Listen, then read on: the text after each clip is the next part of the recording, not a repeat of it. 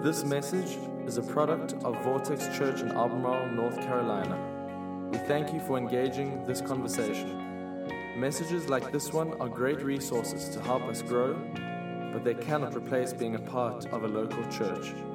If you're not actively a part of a church, we encourage you to find one near you that fits you, visit it, and get involved. And we hope this message gives life to you today. Enjoy. We're in the third week of this series, Joyful, and I'm glad that you're here to be a part of it. Uh, this is uh, this message, I think, is one of those that um, if we can grab hold of it, it can change us. But I'm going to tell you this: it's one of those things that we're going to continue to grapple with, and we're looking at the secret of contentment. So, if you were given a worship guide when you came in, there's a notes insert in there. If you want to follow along and fill in blanks, um, you just go for that. So, before we before we dive into that, though, can I ask you a couple of questions? Is that okay? So well, you just asked one, so I'm gonna ask you two more. Here's the first one, and before you raise your hands or anything like that, or answer out loud, uh, let it sink in. The question is this: Are you happy? Now, on the surface, your answer might be, "Yeah," because if I came up to you and I said, "Hey, how's it going?" or "How you doing?" What's our default answer? Good, or "I'm fine." And most of the time, that's just like that's BS, right? Because we're not. We're not fine. We're not good. And you may be in certain areas of your life, but you probably have some area of your life where you're not happy. And maybe it's down at a deeper level. Maybe it's one that you wouldn't you wouldn't want to talk about in this kind of gathering. So the next question is a follow up to that, and that is, what would it take to make you happy? So you say, well, there's some areas I am happy, others I'm not. What would it take to make you happy in in maybe those other areas? What would it what what is the thing that's missing? Because I think if we asked most people, um, whether we're talking about our part of the, of the country or, or, around the United States, if we ask them the question, are they happy? If they were really honest, they would say no. And the answer of what would it take to make you happy would be more. And it would be, uh, if you're unhappy in your finances, it'd be more money. If you're unhappy in maybe in your marriage relationship, it might be uh, more affection or more quality time, or it's always more. Okay? Now, I, I started with this question of are you happy? And, and in the first week of this series, Pastor Kevin talked about how happiness and joy, we often confuse the two, but they're not the same thing. Uh, because happiness can be a bit of a moving target. It's that idea of more. Because once you get more, then then there can always be more beyond that, right? You can do you ever really get enough? Do you get all of it? Proverbs 27 20 says this human desires, and that's that idea of more, are like the world of the dead there's always room for more. Now, that's a lovely thought to start our Sunday morning. It's like the world of the dead, right? It's like uh, it's we're not running out of places to stick people in the ground. It, there's always room for more. That's what human desires are like. It's an ever expanding thing. And that's how it is. When you meet a desire, once a desire is met, almost inevitably, the desire will grow for more.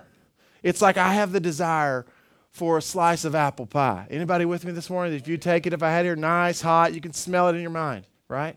I need a slice of apple pie. But I don't know about you, but when I have a slice of apple pie and I meet that desire, that desire grows because then I want a second slice of apple pie. Or fill in the blank, whatever it is. Once you meet a desire, almost immediately it grows. It does. That's how it is. There's always room for more. And that's one thing that, that Pastor Kevin told us is that yesterday's com- contentment, and we're talking about the secret of contentment today, yesterday's contentment is tomorrow's complaining. You get enough of it, you're like, oh, this is great. But time goes on and something changes, and then you'll find yourself complaining about the very thing that you were once so content with because human desires grow there's always room for more. Ecclesiastes 5.10, uh, 5.10 excuse me, says, You will never be satisfied if you long to be rich. You will never get all you want. And you can take that word rich and you can put whatever word you want in there. If you've got to have that to be satisfied, you're never going to get all you want. Because once you meet the desire, the desire is going to grow. So, how do we do this? How do we find this contentment, this satisfaction? Because really, here's the thing true contentment, it's wanting what you have, not seeking after what you want. Now that's the whole message. If you needed to go early, you can leave now. You've got that's that's the whole thing right there in a sentence. But say, Carrie, I, okay, I get that's what contentment is. How do I do that? We'll get to that later. And the Apostle Paul in the book of Philippians, and this is the book that we're working through in this series, he said that he had the secret of contentment. Here's what it says in Philippians 4 10 through 13. He says, How I praise the Lord that you're concerned about me again. I know that you have always been concerned for me, but you didn't have the chance to help me. Now, he's writing to this church in Philippi. They had given to him financially to support him because he was a missionary who traveled. And he's now writing this missions letter back. It's like a report to those who had supported him. Now, a lot of times when you send a missions letter like that, you're actually saying, hey, this is what's going on. Um, you know, if you can continue to support me, that's great, but really, I want your prayers. And I don't know if you've ever had to go on a trip like that and ask for support on a mission trip. But you always say, if you can support me, that's great. But really, what we really want is your prayers. And that's usually a lie because what you really want is their money. And if they can pray for you, that's great too. But, you know, the Benjamins, that's what makes the difference. But he says, I don't need it. And you can debate whether or not he was being fake here. I don't think he was because it's in the Bible. But he's writing that letter. Now, about a year ago, the church that Pastor Kevin's visiting this morning, Ridgeline, they sent us a letter saying, hey, here's what's going on. And, you know, this is kind of where the situation we're in. And, uh, you, you, know, if you could pray for us, that's what we really need your prayer. I mean, if you can support us, that'd be. They needed the money. They asked for the prayer. Now we're actually, he was taking money today to give to them. Isn't that awesome? Isn't that awesome that we get to be a part of that? A year ago, Kevin told me, said, a year ago we couldn't do that. Today we could.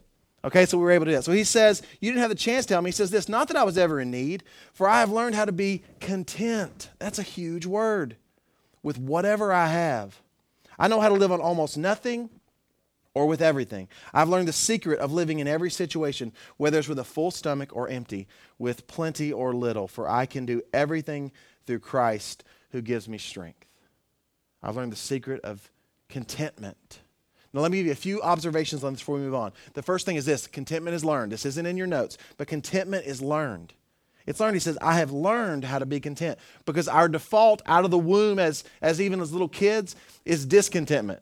It's always whatever I have, I want what somebody else has, or I want more of it. You give a kid a toy, and another kid has a toy, and all of a sudden he's not happy with that toy, he wants that toy instead, right? And it's the same thing as, as we get older, right? I get a new car, you get a newer, nicer car. I loved my car till I saw your car. And then I'm like, why did I settle for this thing? You know, and so you go this whole thing. Contentment is learned.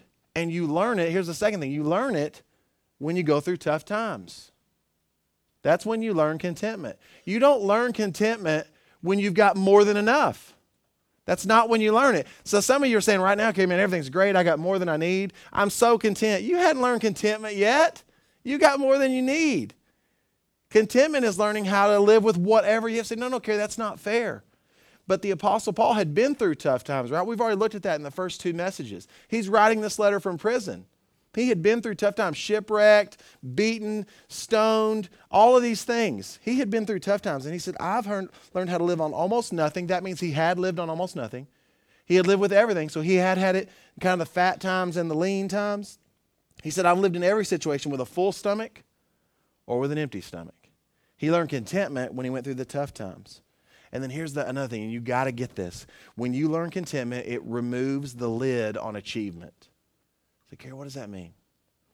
That means that there is nothing that you cannot accomplish that God wants you to accomplish right now with what He has given you right now.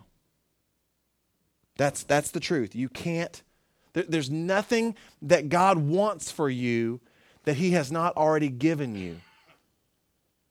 Say, okay, there's there maybe there I need some advancement in my career. I need my marriage to be better. God has given you everything you need to accomplish or to have everything He wants for you right now. Everything. So when you understand that contentment re- removes the lid on achievement, that means you stop saying, if I only had this, then I could do that. Man, I really think God wants me to do that, but I just don't have this. Trust me, if God wants it for you, He has given you everything you need to do it. If God wants you to have it, He has given you everything you need. say, well, I don't have it yet. Well, it could either be that God doesn't want it for you, maybe ever, maybe yet, or maybe that He's given you all the tools that you need. Say, man, I wish I had a better marriage. Trust me, He has given you all the tools you need to have a great marriage. It's all there. It's all there. Maybe you're not working it, but it's all there. So let's talk about what contentment is and isn't. Because contentment is not just apathy. It's not saying I don't care anymore. It's not uh, complacency. It's not laziness. You see a guy and he's in his uh, late 20s and he spends all day in his in sweatpants in his mom's basement playing video games, and you think, man, that guy is so content. He's not content. He's lazy. Okay, he has no ambition. All right, that that's not contentment. It's not apathy and laziness. It doesn't mean that you don't have ambition. Because that's the thing contentment is not a lack of ambition, it's a lack of selfish ambition. There's nothing wrong with wanting more of what God wants for you. There's nothing wrong with pushing forward. As a church, we want to reach more people that don't know Jesus, who haven't received new life in Christ. There's nothing wrong with that ambition because it's not selfish. It's not a lack of ambition. It doesn't mean you just sit around and go, well, I guess this is all I'm ever going to be. It's all I'm ever going to have. I'm just going to have a, I'm going to be broke. I'm going to have a bad marriage. I'm, uh, no, it's not a lack. It's a lack of selfish ambition. Contentment is this internal satisfaction that doesn't require a change in external circumstances. It's an internal satisfaction. So, regardless of what happens on the outside of you externally, you have an internal satisfaction. See, I'm, I'm, I'll just tell you this. If there's anybody on the planet who struggles with contentment, it's Carrie Weaver. I do. I struggle with it. Because, uh, like right now, Sarah and I are in the middle of, of remodeling a house that we just bought, and we're really something we love to do. I love to do it. I've got lots of tools. I like to have nice tools. And I, I'll look at all my tools, like, oh man, I'm really, really blessed. I've got all this nice stuff. And then I go Lowe's, and I go in that tool department, and I'm like, they got a new model of, of miter saw. I hadn't seen that one. It's got a laser. I need a laser, Sarah. So I tell Sarah, I mine doesn't even have a laser. How can I cut a board without a laser? Anybody, can I get a witness on that? How can I do this, gentlemen? I can't. This is, and I'm suddenly, my contentment vanishes. Poof, where did it go? Where did it go? It's a struggle, it's a fight, right? You'll get something and you're satisfied, but today's contentment is tomorrow's complaining. Man, this old saw, it cuts crooked. I can't. I don't even have a laser. But I've got. I should have this internal satisfaction that doesn't require a change in my external circumstances. Everything around me doesn't have to fall perfectly into place for me to be satisfied with who I am and with what God has given me, what He has entrusted me with. You see, you can have this kind of satisfaction. You can. You can have this kind of satisfaction financially. You say, well, man, I really wish I had more. I really, I mean, I'd love to, I'd love to get out of debt, and I'd love to do this and that. And say, man, I just, but I, I don't. I'm just, I'm so discontent with that. I say, I need. To, well, Carrie, how can I be satisfied with that? Well, I need to stop and look with what God has given me. What has He entrusted? How am I using what He's given me now? Is there a possibility that I didn't use what He gave me well now, and that's what got me into the situation I'm in? Say, okay, I wish I had a better marriage. Man, if he would just stop doing this and this and this, if he would show me more affection, if he would give me more time, if he would do all that, then I could be satisfied. Can you have an internal satisfaction of knowing that you are loving your husband the way God's called you to? Gentlemen, can you have an internal satisfaction of loving your wife and giving sacrificially, laying down your life for her the way God's word tells us to? Can you, I can be satisfied even if nothing else changes. Because, truthfully, before we learn how to be content, we have to look at what the enemies of contentment are. Because I just said it's a struggle, it's a fight, right? You think you've got it, you're kind of satisfied, you look around and go, everything's pretty good. And then you wake up tomorrow and it's like everything changed. And I'm not happy with this or this or this anymore. Because there, we have enemies. The, God's word says that we have an enemy the devil who is attacking us. He came to steal, kill, and destroy. And one of the things that he wants to steal from your life is your contentment. Man, if he can get you discontented, you'll make all kinds of bad decisions trying to get more, trying to fix your life, trying to get everything into place. And he'll lie to you and you'll believe it. He's an enemy. And I'm going to give you three uh, enemies of contentment. These are things that, that, that attack all of us. And the way we're going to see it is from a story that Jesus told in the book of Matthew, chapter 20. There was a man and he had some work to be done in the field. So he went out to hire some day laborers. And so he went early in the morning to hire some good, uh, some good hands, some good laborers. And he went early because he thought, well, the guys who are really motivated, who have some ambition, they're going to be there early. So he hired a good crew of guys. Brought them in. He said, Listen, guys, I'm going to pay you a day's wage at the end of the day. Go, go to work in the field. And they did. And then about 9 a.m., he went back because he needed more help. There were still some guys there. He said, Hey, come on in. At the end of the day, I'm going to pay you whatever's right. They're like, Man, that's great. He went back again at noon. He went back again at 3 p.m. He went back at 5 p.m.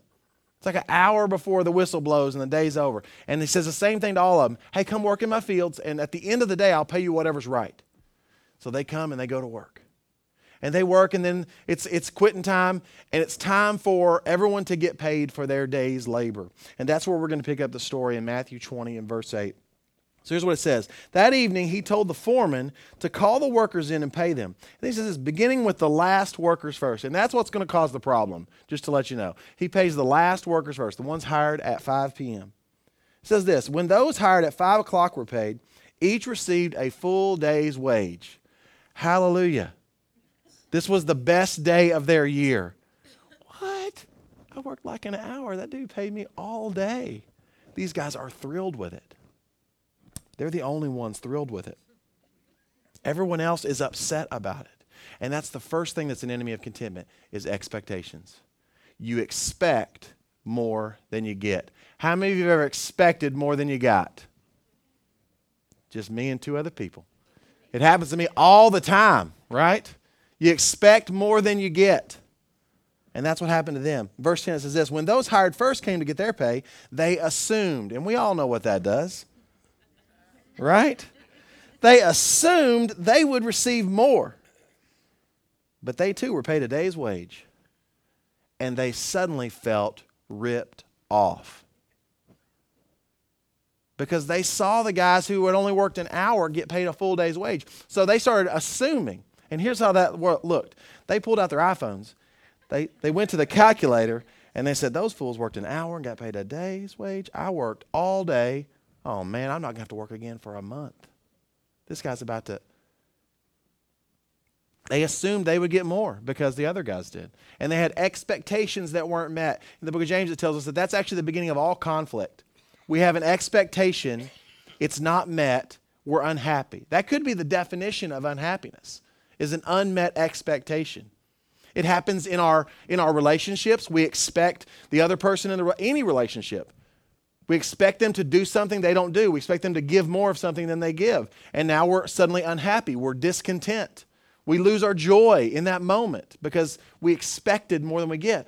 And that's one that's an enemy of contentment. It's like, here, what do I do with that? Does that mean I just bottom out all of my expectations? I just always expect the worst? I always assume everybody's going to rip me off? No. It means you begin to manage your expectations based on who you are in Christ. They, they felt ripped off. So, and that's, that leads us to the, the second enemy, which is comparison. It's you think others get more than you.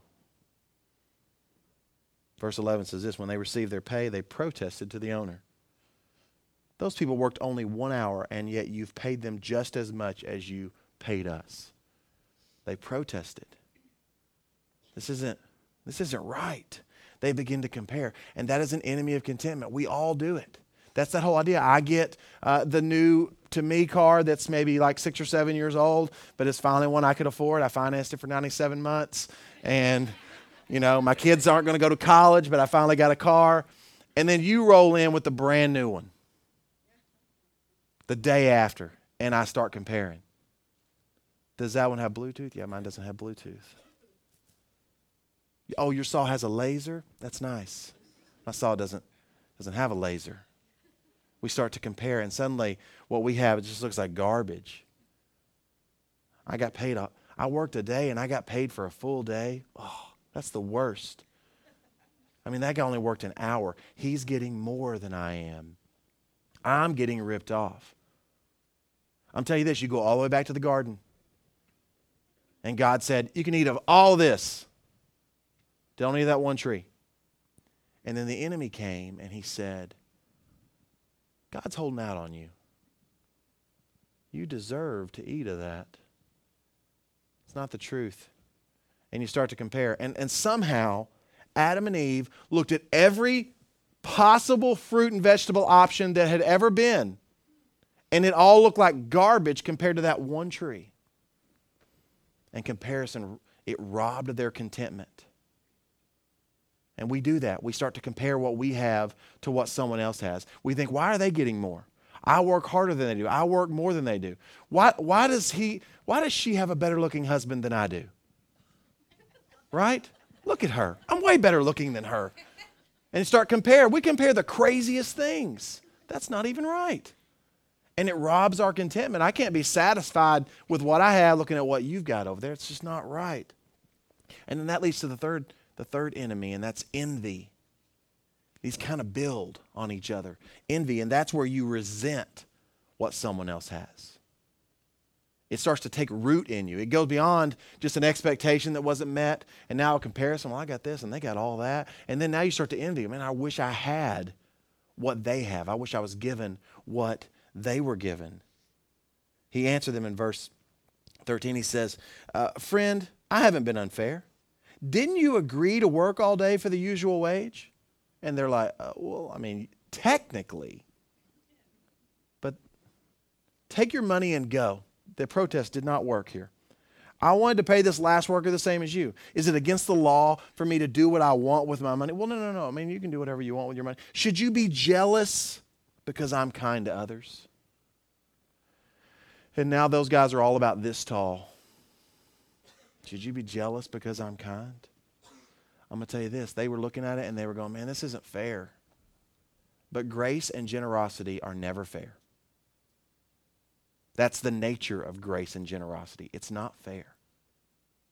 See, we begin to look at it and we go, what's well, not fair? I, I deserve this, they deserve that. It's just, it's not fair. It's not fair. Trust me, fair, you don't want what's fair. Do you, do you really want what is fair? In every situation? Do you want what's what's fair? So yeah, yeah, let's just equal it all out. So uh, every time you exceed the speed limit by even you get a speeding ticket every time. That's fair. Right? Every time. Okay, you're late to work. What's fair? You're, it's habitual. So your boss lets you go. You get the pink slip. I mean, it's fair. So, Carrie, no, you're talking all the negative fair. That's how it goes. You don't want what's fair. Trust me, you want the grace and the generosity. What is fair for you and I as sinners before God is for us to spend eternity separated from Him, eternal death separated from Him because of our sin. That's, that's fair. What we're getting, we're getting way more than fair. And we start to be envious of what somebody else has because we think it's not fair. I'm going to tell you this, man. Fair went out the window in the garden. The garden was fair. It was beyond fair. And we tried to get more. We tried to get more and we become envious. Proverbs 14:30 says, "A relaxed attitude lengthens life, but jealousy or, or envy rots it away." And that's exactly what envy does. We start to resent what someone else has, and it's like a cancer in us. And it eats us alive. We can't possibly enjoy what we have because we're spending all of our time being ticked off at you for having what you have and we're envious. I'm telling you, envy doesn't just want greener grass on my side of the fence, envy wants your grass to turn brown. That's what envy does. It's like, man, it's look, their grass is so much better. But that guy's out there working, he fertilizes, he waters. What do you do? You mow it like once a month. Just, well, yeah. I mean, if I had grass like that, I'd take care of it. But envy starts to say, No, I wish I had that grass and I wish his would turn brown. Hate that guy. You start to resent other people for what they have. Start to do that. So, how can I learn to be content? What's it going to take? I've got three words for you. And they're like packed words, though, okay? The first one's stewardship. That's a word we really only use in church.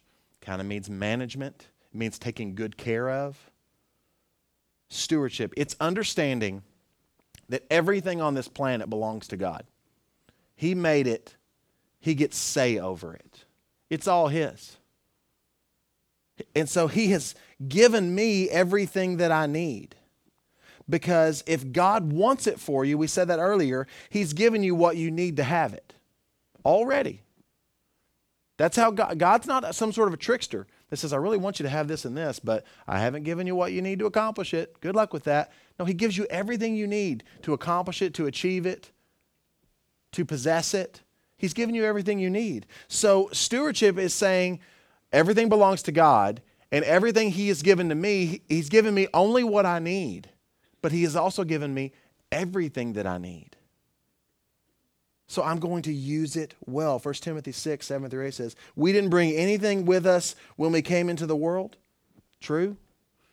And we certainly cannot carry anything with us when we die. So if we have enough food and clothing, let us be content. Man, that is a really low bar. Enough food and clothing. Let us be content. It, it, you can say, well, Carrie, is there more to it than food and clothing? Just think of it this way if your needs are met, be content. My needs are so far beyond being met. They really are. Even without the laser on my miter saw, I have got everything that I need because I have everything God wants for me. If He wanted it for you, He would have given it to you. So well, I, I just feel like I'm supposed to do this, I'm supposed to move out. Then He has probably given you everything you need to move forward into that next step in your life. He's just, it's just a matter of you being a good steward and using what He has given you. But we don't. We, we don't want to do the work a lot of times. We just want to, like God, we think He's got a magic wand or something, and poof, He gives us a, a better life. But He gives us everything we need in this moment to do everything He wants us to do in this moment. I believe that with all my heart. So if we have our needs met, let us be content. That internal satisfaction so I don't have to get more in order to be happy, in order to be filled with joy. And that's the second word it's gratitude. Gratitude. See, if everything belongs to God, then I will be thankful for what I have instead of wanting what others have. Or you could say, I will be thankful for what I have instead of wanting what I don't. You see, if God has given you everything you need to do everything that He wants you to do, then you understand that. That's why it takes the lid off of achievement. We said that earlier. Because now you can't say, well, if I just had this, then I could do that. I know God wants me to do this, but I don't have what I need. That's not true. You have it. So it takes the lid off. There's nothing that you can't accomplish within what God wants you to do because He's given you everything you need. So you get grateful for it. You stop looking at all the things you don't have because I'm going to tell you this you can't do anything with what you don't have. That's deep. You can't do anything with what you don't have. But you can do everything God wants you to do with what you do have, so you get grateful. You do. Ecclesiastes 6 9 says, Enjoy what you have rather than desiring what you don't have. Enjoy. Just dreaming about nice things is meaningless. It's like chasing the wind. You'll never catch it. You'll never get enough. If you get that next thing, trust me, it's going to get old, it's going to get tarnished. There's going to be a new model enjoy what you have. There's another translation of that verse that says it's better to see what you have than to want more. And I think that's a, a, there's a lot of depth there. Because when we get discontented, we don't even see what we have anymore, do we? We overlook it. Or we start seeing it in a different light. We just stop seeing it. We stop enjoying it because we're looking at what we don't have. We're chasing after the wind. And God's saying, No, no, no. You can enjoy what I've given you. I've given you everything you need. I've given you everything you need. Psalm 37 4 says, Take delight in the Lord, and he will give you your heart's desires. I love that promise. But that's one of those promises that if you understand that when you begin to take delight in the Lord and to really enjoy your relationship with God and to really seek after Him, something happens to your desires. They begin to change and they start looking like you wanting what He has given you. You start to see what you have differently instead of chasing after the wind. You start to see that car you have. You start to see all that stuff you have. You start to see the wife of your youth differently. You see her the way you saw her when she walked down the aisle. You start to see what you have because you're taking delight in the Lord and He gives you the desires, your heart's desire. But your heart's desire, it changes and it shifts. And this, when this happens, when, when you begin to use what He's given you well, that stewardship, and when you begin to get grateful, then it's so easy to do the third thing, and that's surrender. Surrender. I surrender my desires and my life and my heart to God. Think of it this way if everything belongs to God, I will be thankful for what I have instead of wanting what I don't. And I will surrender my desires and my life and my heart to God. Colossians 3 2 says, Set your minds on what is above, not on what is on the earth. But surrender requires a sacrifice. Surrender usually means to give up, right? You throw your hands up in the air, say, I give up. I give up. So, I, we, we live in the United States of America. We never surrender. We never retreat. We never give up. No, no, I give up. What am I giving up? I'm giving up my desires for more than I have. I'm giving up the endless chasing after the wind. I'm surrendering. I'm giving all that to God. I'm going to surrender it to Him because surrender always requires a sacrifice. It means I'm going to sacrifice what I could go after so that I can enjoy what God has given me. You can go for more. You can. You can keep trading in your car to get a better one and a better. You can keep going for more. You can. You can trade in your spouse. You can try to get a younger model. You can do it. You can go for more. And you will sacrifice what you have to get more. But trust me, the more is like chasing after the wind. Or you can sacrifice what you could go after in order to enjoy what God has given you, which is exactly what you need. There's never more out there that's going to satisfy. If you can't be satisfied with what God has entrusted you with now, trust me, there's nothing else that's going to quench that thirst. It's just going to leave your mouth dry. And you're going to find yourself looking back over your life and going, I sacrificed all of that for this? No, no, no. I'm going to surrender what I could go after. I'm going to surrender it to God. I'm going to sacrifice that because surrender always requires a sacrifice. I mean, here's the thing Jesus sacrificed literally his life so that he could bring us in. But if you guys remember in the garden, he's praying and he's so stressed. It says that he, it's, he sweat what was like drops of blood. And he's so stressed in this moment and he's crying out to God. And, and he says, Father, if there is any other way, then let this cup of suffering pass from me. If there's any other way than me going to the cross and becoming the sin of everyone, let's go with that plan. But then he said, then he sacrificed and he surrendered. And he says, Nevertheless, not my will, not what I want, not what I could go after, not what I could be. Jesus could have become king. He could have led a revolution. They could have overthrown the, the Roman government. He could have become a king in that moment. Nevertheless, not what I want. I'm going to sacrifice that, your will. I'm going to, that's what Jesus did for you and for me. I'm going to tell you this when you sacrifice and surrender what you could go after to enjoy what you have, you find everything that God has for you you find true, lasting, internal satisfaction and contentment. You find real joy. The people with the least joy that I meet are the people that are always pursuing something more, something that seems out of reach. They feel as though they've been let down, that God's holding out on them, that this life isn't fair. This life isn't fair. That's why we come to Jesus and receive his grace and his generosity. So this morning, as we take a moment to respond, let me ask you a couple questions. The first one I would say is this um, Are you content? After hearing this message, and I'm listening to myself as I say it, I go, Holy cow, I'm really not that content. Like I can see so many areas in my life where I am not managing what God's given me. I'm trying to get something else and use it instead. I'm going after more. Are you content? If your answer is no, you can learn this. It's actually going to begin with that surrender. Maybe you're in the room today and, and you've been pursuing, uh, trying, trying to be good on your own, trying to, to go after a life that's apart from God. And today you need to give your life to Jesus. You need to surrender to Him for the very first time. You need to realize that He came for you, He loves you, He wants to, he wants to bring you in. He wants to forgive you of your sins, give you new life. Maybe that's you today. As we pray, just, just respond to God in whatever way He's spoken to you. Father, today we love you. And God, we thank you for loving us and for sending Jesus for us. I pray that um, as this word has been spoken, that you have spoken to hearts, God. Help us to learn to be content.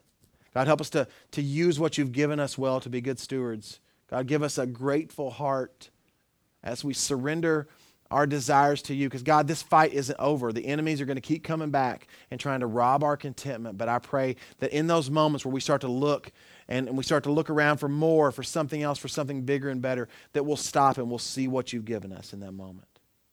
God, help us to see our spouses in a new light today, God, the way you see them to love them sacrificially. God, help us to see uh, the, the houses where we live or the apartments or whatever our situation is, our cars, our stuff, our children, our jobs. God, help us to start seeing it through your eyes and to say, regardless of what happens on the outside of me, I can have an internal satisfaction today.